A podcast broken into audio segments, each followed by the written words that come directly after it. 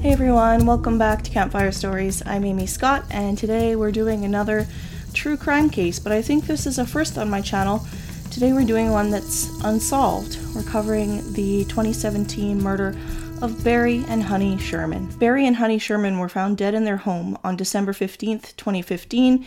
They were a very wealthy Canadian couple. Barry worked in the pharmaceutical industry and um, they were billionaires, like legit billionaires, you know, the kind of people that um, have a level of wealth that most of us can't even imagine. And on December 15th, 2017, they were found dead in their home. One thing I wanted to mention before we get started covering this case, because it's something I'd like you guys to keep in mind as you watch, is that there's been very kind of mixed reviews on Barry. Some people say that Barry would give you the shirt off his back. He was known to loan money out to people who needed it. He would finance businesses that other friends had. Um, just known to be very giving. Him and his wife gave tons of money, and I'm talking millions and millions of dollars, to charity.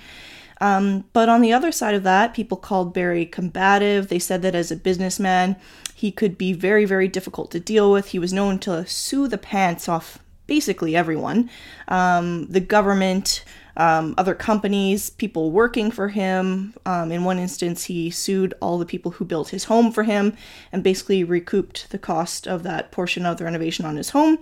Um, so, like I said, very mixed reviews on Barry, and I'd like you to keep that in mind as we go through this case because police have said that they believe that this is money motivated. So, we're going to go through a lot of times when Barry had people who were unhappy with him um, mostly related to money. And I want you to keep that in mind that there were some things about Barry that lots of people didn't like, and also that police believe that this case is money motivated. Barry Sherman had been born to Jewish parents in Toronto. Both sets of his grandparents had been Holocaust survivors and had immigrated to Canada. Um, his mother was Sarah Sherman, and his father was Herbert Sherman. Herbert Sherman ran a zipper factory and then passed away when Barry was still quite young, I think about 10. And then his mother, Sarah, became an occupational therapist after his father passed away. Barry was very, very smart from a very young age. He won a national physics contest while attending uh, high school and graduated with top marks. After that, he went to the U of T to take engineering, graduated early, and was at the U of T, uh, University of Toronto, at 16 years old. He was one of the youngest people in the engineering department, and he admits that he chose to take engineering because he knew it was difficult. He wanted something that challenged him. He graduated um, from the U of T with his bachelor's and then went on to MIT to get a PhD. And when I was looking at the dates, it was interesting because he did that in only three years. And for those of you who have been to graduate school or who, who have looked at graduate school, um, I think most people take a lot longer than three years to get a PhD. So there's the master's first, and then I think the typical time to finish a PhD, even though you can do it in four, um, can range up to seven years. So um, for him to do his PhD in three, which I'm guessing there was some master's work in there, um, shows that Barry was just very, very intelligent. During summers, he would work for his uncle, who was named Lewis Winter, and this person is very important to our story, so keep his name in mind. Um, and Lewis owned Empire Laboratories. It was Canada's largest wholly owned pharmaceutical company. And um, Barry did lots of things for his uncle. He delivered things, he picked up deliveries, and then when his uncle went off on vacation or something like that, he would often look after the lab. At some point before 1967, his uncle passes away because it's in 1967 that Barry buys the laboratory from his uncle's estate. And this kind of starts an ongoing legal battle because his uncle has minor children. And so the estate sells Barry the company under, with the understanding basically that he would um, set aside part of that company for the minor children. But that could only be voided if Barry were to sell the company. And we're going to get into that in a little bit because that's kind of where everything kicks off legally, I think. One thing though is he also noted that um, I guess when he was younger, his dad took him to the zipper factory and had him count and package zippers. And um, that was kind of what made him think that, "Mm, gee, this is what I want to do. I want to own a business and be an entrepreneur. Um, his dad was very impressed, said that he packed more zippers than all the other employees. And uh, Barry said he was offended because his dad then counted all the zippers and all the boxes he packed to make sure they were correct. But his dad was very impressed with him. So, as I said, Barry owned his uncle's company at this time, and he had an agreement in place that basically stated that he needed to um, basically take care of his uncle's minor children. I think he had to give them jobs. There was a percentage of the company that they were uh, supposed to get. I think it was 5%. Um, and that could only be voided if Barry sold the company, which he did in January of 1972. But where the legal wrangling with this starts is that he turned around and created his own pharmaceutical company, Apotex, with the proceeds of selling his uncle's company. And I want you to keep that in mind because it becomes important as we go through this case. Um, it was one of the legal issues that was kind of rearing its ugly head when Barry passed. Barry did very, very well when it came to pharmaceuticals. By 2016, Apotex had employed over 10,000 people and was one of Canada's largest drug manufacturers. Um, it should be noted, though, that when Barry was killed, I guess they were on a bit of a downturn and they were laying off some staff. But I guess lots of companies go through, you know, kind of. Uh, ebb and flow, and maybe it wasn't so odd. Maybe it was coincidental. We don't really know. As I said, Barry did really, really well when it came to pharmaceuticals, but when it came to other businesses, eh, not so much. Um, friends have said that he was known to kind of get pulled in into things that um, were probably fraudulent. He was way too trusting. He didn't do his due diligence. Basically, if he considered you a friend and you came to him with a business idea, he'll probably give you some money, which isn't the best decision to make a lot of the time. One time, he put a bunch of money into a yacht renting company, but that company turned out to have zero yachts to rent out. Um, he also was a majority stakeholder in a nutritional supplement company that was owned by a fraudster named Kevin Trudeau. He was also partners with a man named Frank D'Angelo, who was a juice maker and was trying to branch out into other businesses. And this relationship probably wasn't his best decision either. They produced a drink called Cheetah Power Surge Energy Drink and started Steelback Brewery and then D'Angelo went bankrupt in 2007, and this cost Sherman over a $100 million. so, as I said, a very, very trusting person, um, which is in contrast to what a lot of other people say in regards to his pharmaceutical businesses is that he was very cutthroat, very business minded. But when it came to these other businesses, he seemed to be someone who could kind of be taken for a ride a little bit. Barry married Honey in 1971. She was a fellow U of T graduate and also the child of Jewish immigrants. Her grandparents, as well, were concentration camp survivors. And they settled in Toronto and raised four children Jonathan, Lauren, Alexandra, and Kaelen. Honey loved to socialize, and Barry would go with her, but it was mostly Honey doing the socializing, while Barry would kind of be in a corner going over business. So Honey was the one in the couple who really enjoyed, I guess, the um, nightlife in Toronto, or is that the right word when you're rich? the high life, I guess. Um, you're talking big fancy events and all that sort of stuff where they would donate a lot of money, and that was really Honey's jam. That's what she liked to do. Barry, not so much. He was more into the business side of things. I found this part really, really interesting because I'm sure if you know any businessmen, you know that they play a lot of golf. They use it to network, they use it to meet new people, they used it to strike business deals but Barry notably didn't play golf. He preferred to just pore over his paperwork and do business that way. And Barry was also known to be frugal, even though he lived in a large house and he and his wife would give all this money to charity. He notably drove a car basically until it died. Um, and he was known for this. His wife at one time got him a brand new car for his 50th birthday, you know, did the big show of putting a bow on it and all that stuff, and Barry had her return it and said he didn't need it. It's interesting because I think we think of the ultra rich, you know, like Barry Sherman or even Elon Musk or whoever you want to pick, as being really motivated by money. But uh, the more I learn about people like Barry, I don't really think that's the case. I think for Barry, business was um, a goal. Like he, he loved kind of pushing the stakes forward and meeting them. And I'm sure he also liked kind of the power and prestige that came with it. And I'm sure the nice houses and things were great, but as we can see by his car, um, it wasn't really wanting to flaunt his wealth or having, you know, this a massive amount of wealth. I think that motivated him.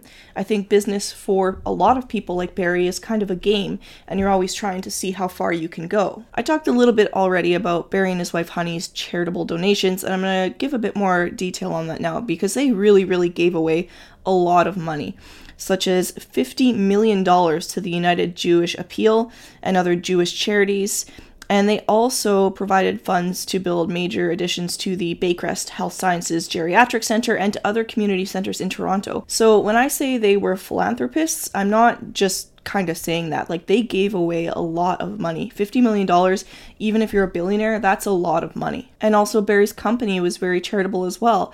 Apotex has donated $50 million to disaster zones since 2007. Sherman was also known to be very personally generous too. If he noticed an Apotex employee struggling, he would just kind of bring out the checkbook and take care of his employees, which is kind of a contrast to this kind of shrewd businessman that we see later on as we're going through some of the litigation that he engaged in um, and what some of his competitors have to say about him um, but him and his wife could be very, very generous. I think when it comes to Barry Sherman, what side of him you get very much depends on the way he's looking at you. So, are you going to give him something or are you in his way? Because when you listen to these next two people and what they have to say about Barry Sherman, they're polar opposites. And the difference in who they are is one of them is someone who can very much help Barry Sherman, and the other one is someone who's standing in his way. So, the mayor of Toronto at the time was a man named John Tory,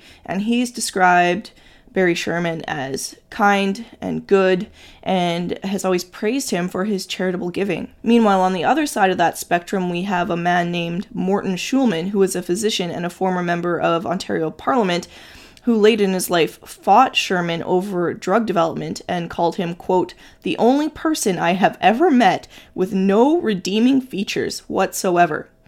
So those two descriptions couldn't be more different. John Tory basically falling over himself, saying that he's a good person, that he gives lots of money, and blah, blah, blah, blah, blah. And then there's this other person who was, I think, trying to regulate the drug industry in Canada, basically saying that he has no redeeming features whatsoever. Like, he has nothing good to say about him. Another article that was published after Barry's death said that some rival generic drug company executives had used unprintable language to describe him. So basically, what they had said about him was so bad that they couldn't print it. A lot of people had problems with Barry's excessive litigation when it came to his pharmaceutical company.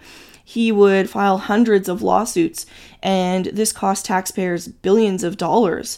And some people believe this crossed some ethical boundaries when it comes to how he did business. But in contrast, Barry saw himself basically as Robin Hood, basically saying, if we're thieves, we're Robin Hoods. So if we're if we're stealing, we're doing it for the good of of the country, I guess. I don't I don't know where he was going with that. I don't see how excessive litigation costing Canadians billions of dollars in tax money could be seen as Robin Hooding. I, doesn't make any sense to me. And in a quote from 2001, this is interesting. He says, The branded drug companies hate us. They have private investigators on us all the time. The thought once came to my mind why didn't they just hire someone to knock me off? And he wasn't out to left field saying that the branded drug companies hated him that much because they did. One of them is admitted to thinking that they might plant drugs on him, I guess, in an effort to uh, get him caught up in legal trouble and try and lure his employees over to their company. It's all very, very weird to me. This, like, over the top, almost like Bond villain world of pharmaceutical drugs.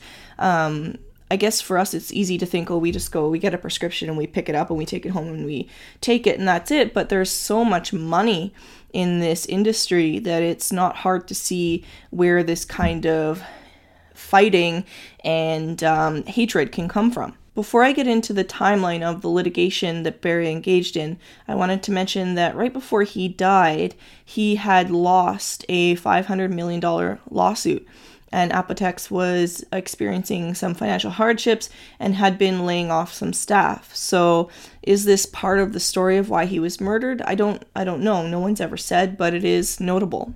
What Apotex would do when a regulatory body stepped in and tried to create some rules that would keep Canadians safe was sue. So they wouldn't just take these rules and uh, follow them.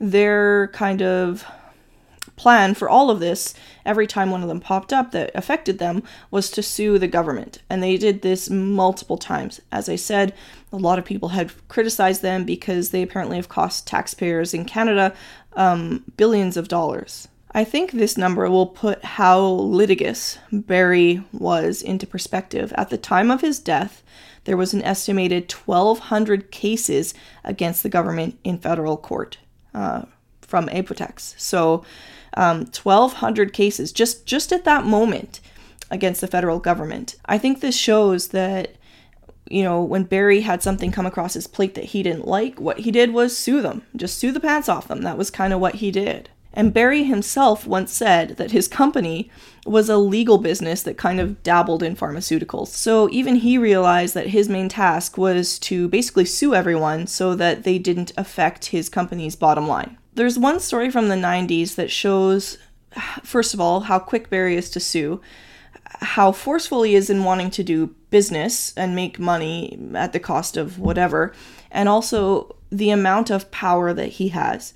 So in the 1990s, I guess I'm not a drugs expert, so I can't say why, but it became less profitable in Canada to make uh, generic drugs. And so Barry decided that he was going to try and start developing his own drugs. So what he did was he started trying to uh, formulate a drug with the help of um, some doctors that would treat a blood disorder.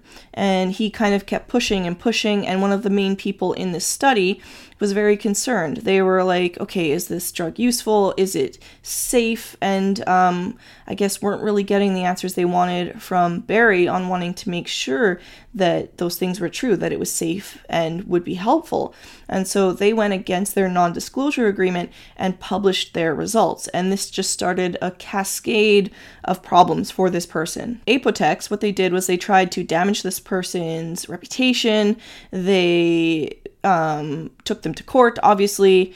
Um, the U of T, where this person had been working, it took the company's side because Apotex, you have to remember, donates a lot of money. So when the University of Toronto has a choice to make between their staff member and Apotex, even if their staff member is doing the most ethical thing, they're going to go where the money is, and this starts to show the power that Barry has. At the time, there was a $20 million research deal on the line, and they took that $20 million instead of protecting their staff member and relieve this person of their job. And it took this person years, but they, I guess, got their own lawyers involved and eventually got their job back.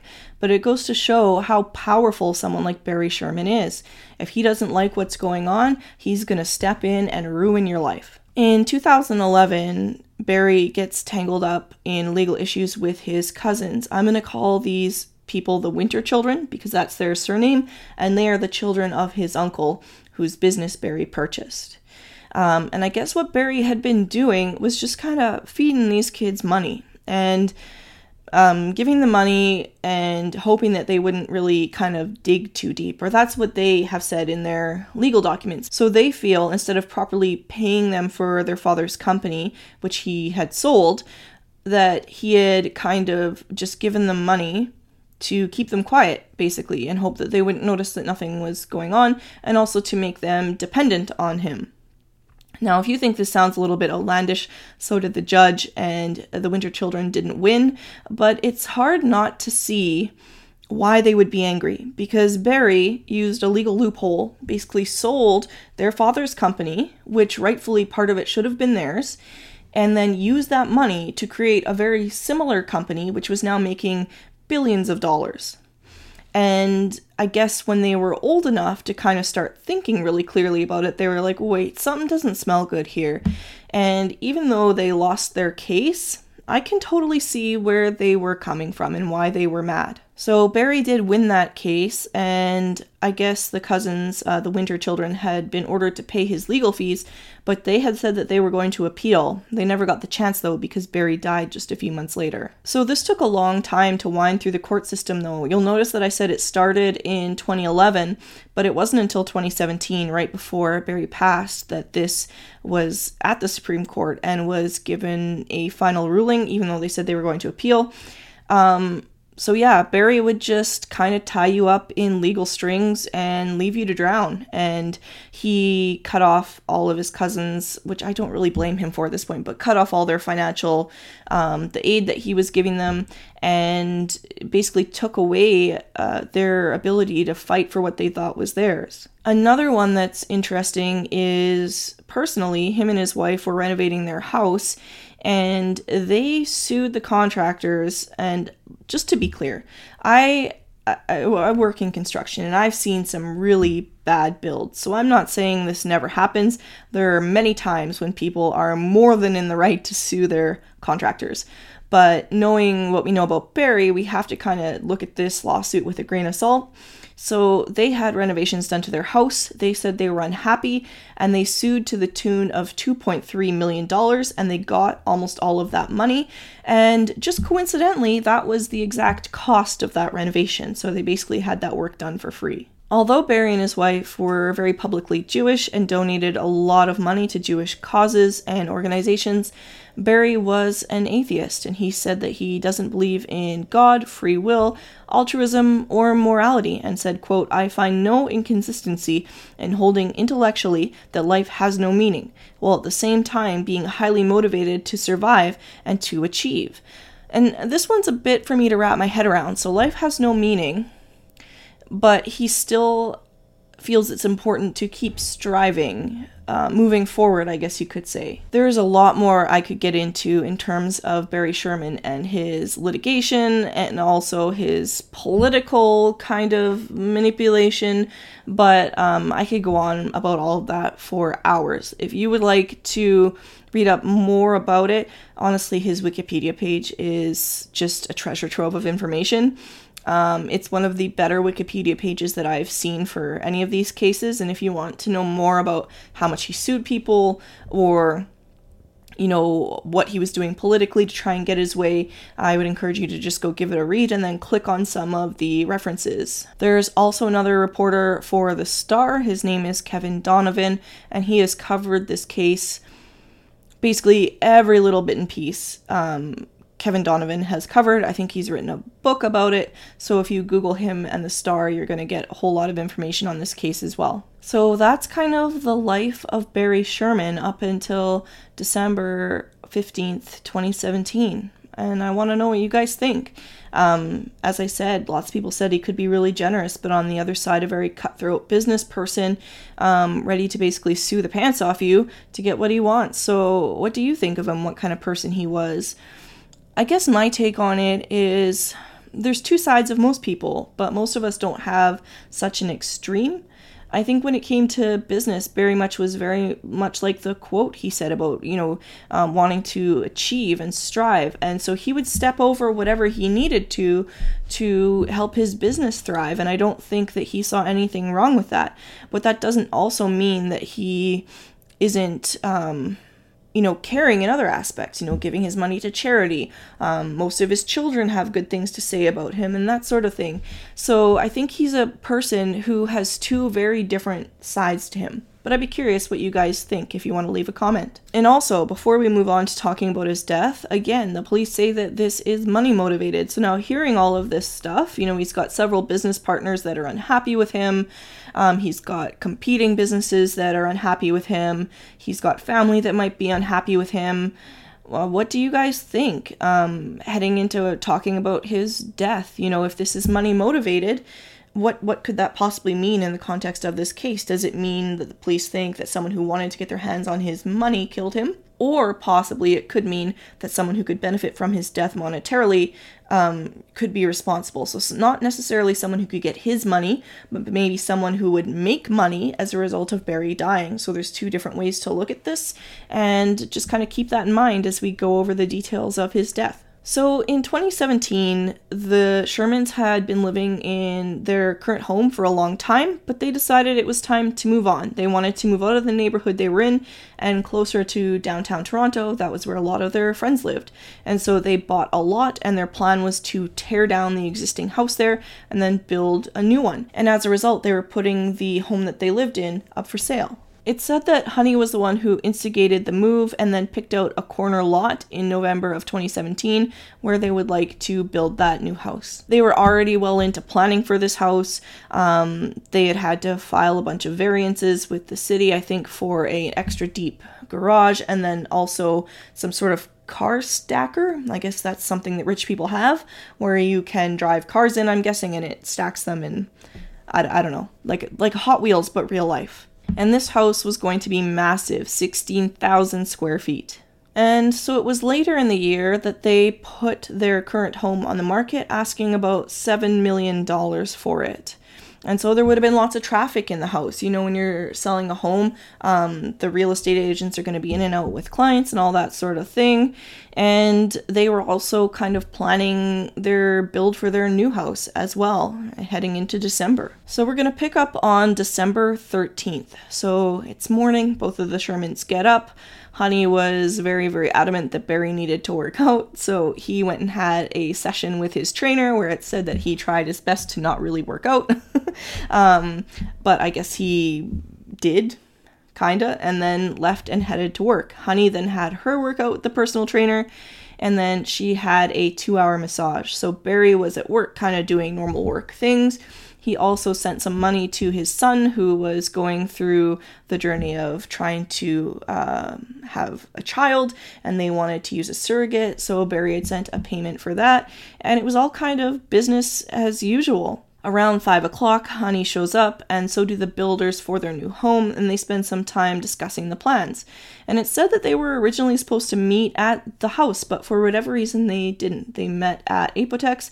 I guess Barry probably worked late a lot of the time, and this probably just worked best for them. So, um, we're heading into the evening. I think it's about 6:45 when the meeting wraps up and Honey and the builders leave and Barry stays at Apotex to finish off his day. Honey goes out afterwards. She needs to buy some Hanukkah gifts for her grandchildren and she gets home to their house around 8 o'clock. Barry stayed at work until about 8:30, sending emails. Um, his last email sent was at 8:23 p.m., and then by 9 o'clock he was also home. Barry didn't call anyone that night either, which is odd because a lot of people said that he would call people at all hours of the night for business. He often had insomnia, and it wasn't odd for him to make late night phone calls. And also of note, Honey was planning to leave on vacation in a couple days, so I'm sure she would have been getting ready for that. And then Barry was supposed to follow her a few days after she left. The next day is December 14th, and Barry doesn't show up for work. People are kind of mildly concerned, but not really. Um, Barry's the boss. He can kind of do what he wants. It is out of character for him to kind of not be responding to urgent requests. But again, it's Barry Sherman. He's the boss and he can do what he wants. Um, his executive assistant has said that she just kind of assumed, I guess he had a new grandchild that had just arrived.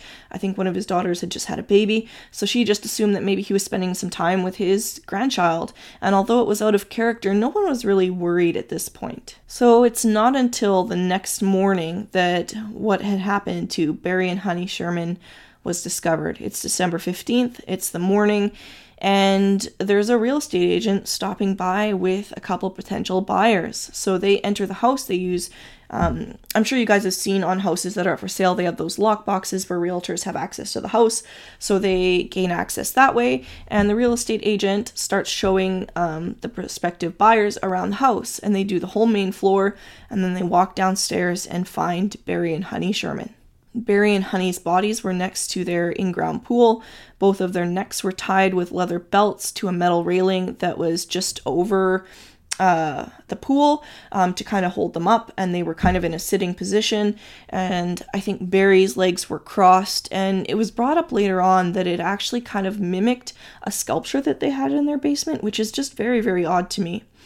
It's notable, though, too, that um, the belts around their neck isn't actually what killed them. So their hands were bound and their necks had these belts around them, but the belts were there to stage them. Um, it wasn't the item that was used to kill them because when they took the belts off their necks, they noticed that there was a different set of ligature marks around their neck that was most likely done by the murder weapon. And the official cause of death was ligature strangulation, which means basically that they were strangled in a way where it wasn't their own body weight that caused them to pass. Um, it was um, some other uh, force. So, um, so when someone is strangled say by hanging it's their body weight that causes their death but ligature strangulation is um, some other force other than their own body weight that killed them they had a bathroom in that area as well that honey wasn't really known to use but her cell phone was found in there um, so it's kind of curious. People have wondered maybe did she go into that bathroom to kind of hide and try and call for help? Was she overpowered? We just don't know.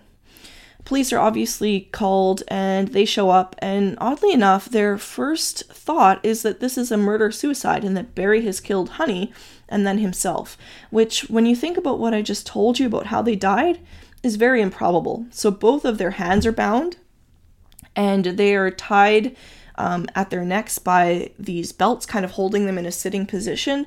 But um, as I said, that's not how they died. They were both strangled before they had these belts put around their necks. So, how on earth would Barry Sherman kill both himself and his wife, and then, after he was dead, position them and kind of hold them in place with these belts? It just makes no sense. Their kids were super, super upset about this when the police kind of leaked that they thought that this was the case, and I don't blame them. And so, this is one of those things that gets brought up often uh, in terms of the quality of police work. You know, so much time wasted. I think it took them five weeks to change their opinion on this. And you think of like what they could have done in those five weeks if they hadn't thought that Barry killed Honey and then himself. Toronto police have said that they have found no evidence of forced entry into the home, but I think there was also a window open and Barry and Honey were just known to open their door to pretty much anyone. Like if you had knocked on their door and said, "Hey, I have a flat tire," they probably would have helped you. So um, that's not as telling of a sign as you might think it is, because they were just the type of people who, one, often had a window open. Two, there was a back door that they often didn't lock. So if someone knew them well enough to know that, they just could have walked right in. And three, if you had just went up to their door and knocked on it and asked for some help, they probably would have let you in. So the Sherman children, obviously unhappy with how the police have handled their parents' case so far, and they go and hire a lawyer by the name of Brian Greenspan, who's a pretty well known lawyer here in Canada, and he um, hires a private investigator who does their own investigation kind of alongside the police. Um, they actually do their own autopsy, and they're the ones that conclude that the Shermans were murdered. And for some reason, there's some back and forth on handing over these results to the police, and that's another thing that often gets brought up. You know, why would the Sherman family not hand this over to police? And um, that might have been another thing that kind of uh, held the investigation back. Finally, on January 26th, the Toronto police uh, admit that they agree with the Sherman children and their lawyer and investigator and are now calling this a murder. The police have said that they think this is a targeted attack, but they haven't really said um, why they think that or who they think did it. They've been very secretive about what they know and um, basically saying that they don't want to compromise the investigation, which I can definitely understand. And then it's in October of 2018 that their lawyer, Brian Greenspan, announces that the children have put up $10 million as a reward.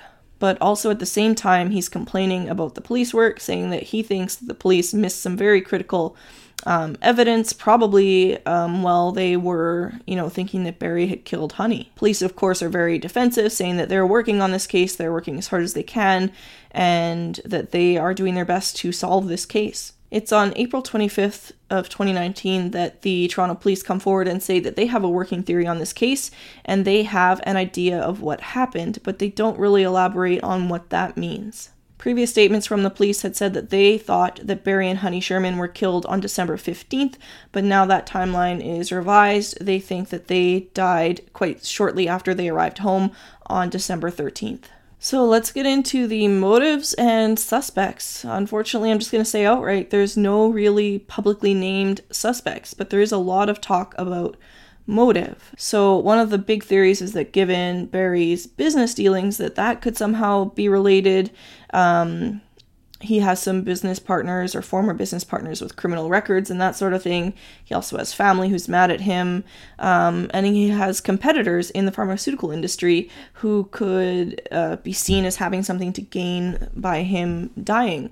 So there's a lot of different motives in this case. So, as I mentioned earlier, at the time of his death, Barry had just won a ruling against his cousins, the uh, Winters of $300,000. They had to pay his legal fees. They had been suing him in regards to the sale of their father's company. So that's one kind of puzzle piece to this. One of the cousins has acknowledged that, yeah, I can see why people might think that it was me, but it's it's not. He said that he was at home watching TV that day and had been to a Narcotics Anonymous meeting and um yeah, basically acknowledges I can see why you think it might be me, but it's not um, which is, I don't think, what someone who did this would say.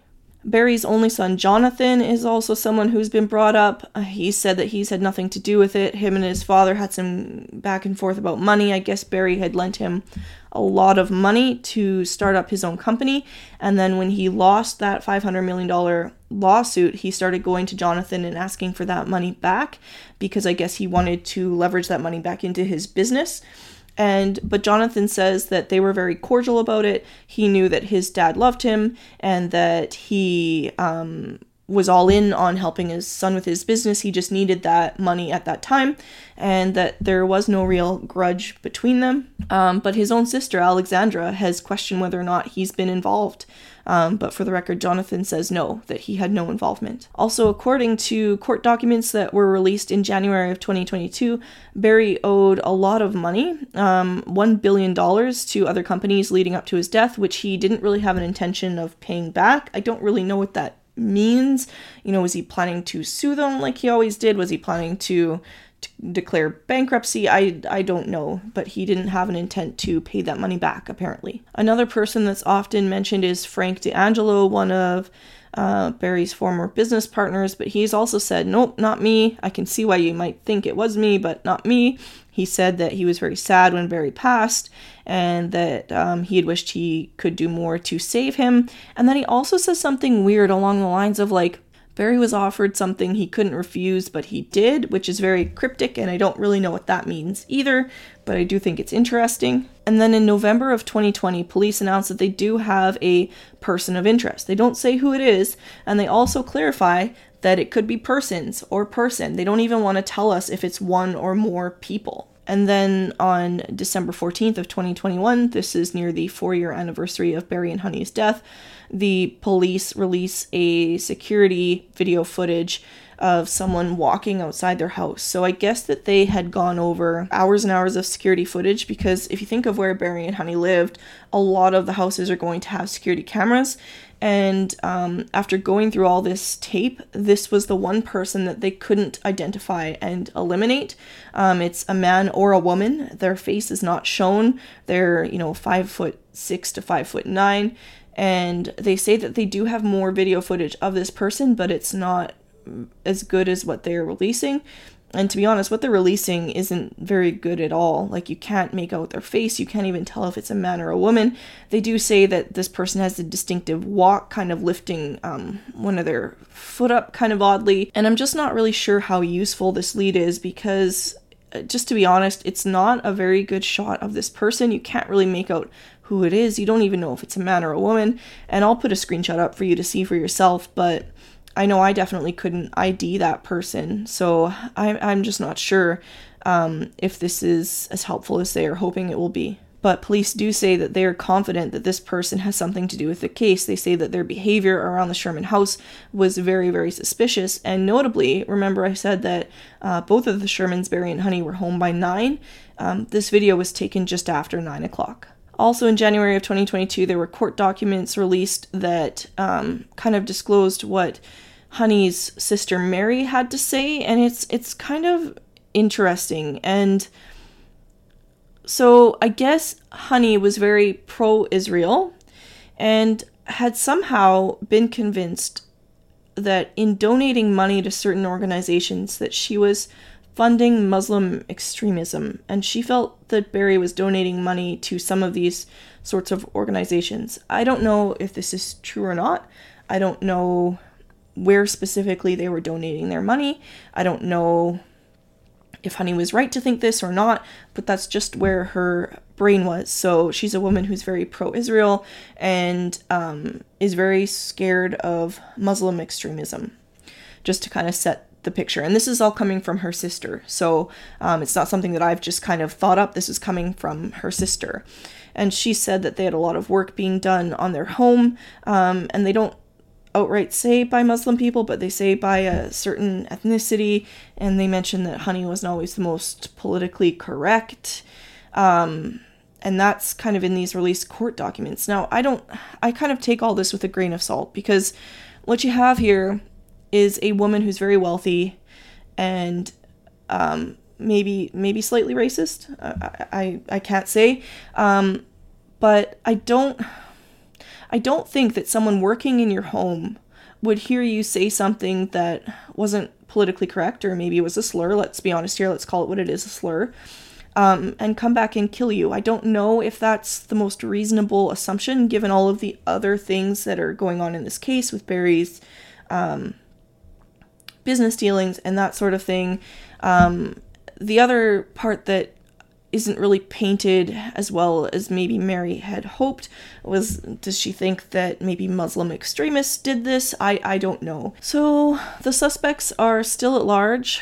Um, as for the recent updates, uh, Jonathan Sherman has told uh, the CBC that he's raising the reward to $25 million, so he's added another $15 million to the original $10 million, hoping to kind of spur people to have another look maybe at that security footage and see if they kind of know who that person is and just kind of um, keep the case in the news so that hopefully he can find his parents' murderers. There was also very recently a statement from their daughter Alexandra, just again asking the public to come forward if they know anything, and she would just really like to see justice for her parents. The Toronto Star also reported on October 28th of 2022 that the homicide detective on this case has started looking internationally to solve it. So they haven't really said what that means, but basically that he's looking at the fact that perhaps the suspect is from outside of the country.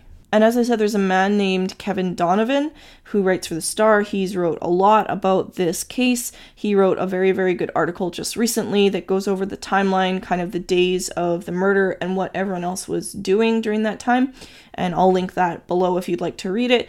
And um, once you go and read that one, um, the Star is going to link pretty much all of uh, the other articles that they've done on this case. And they're one of the news organizations that's covered this case very, very heavily. So, what do you guys think? Um, it's been five years just recently since Barry and Honey were murdered, and we still don't know for sure who did it. Um, like, what do you guys think after hearing everything about how Barry did business, about some of their family issues, um, about that odd little tangent about um, Honey not wanting to give money to Muslim extremism? Um, I'm curious what you guys think. I think that this case is very solvable, and I think that you know, um, since I've been researching it, I think I think the police have a really good idea of what happened here, and I think they haven't told us because they don't have enough information to charge the people or person people who are responsible. Um, I, when I was reading one of Kevin Donovan's articles, he said he too has a pretty good idea of what happened and um, believes that the police do as well. Um, but I'd like to know what you think. Do the police just know nothing, or are they keeping their cards close to their chest because they do know something? And hopefully soon we'll know what happened to Barry and Honey Sherman. That wraps up my coverage of this case. I hope you found this video informative and educational. If you'd like to know more about Barry and Honey Sherman, I'm going to link a few articles down below. As I said, The Star and Kevin Donovan have done a lot of coverage of this case. If there's anything you need to know, um, just go Google Kevin Donovan and The Star, and I'm sure it will pop up for you. I think he's written a book as well. And yeah, this one just stumps me a bit how no one's been arrested yet because I feel like. I feel like there's so many leads and motives to look at that are just very publicly known that um, there has to be an answer somewhere. We have to figure out eventually who killed Barry and Honey Sherman. That wraps up my video. I'll see you again next week.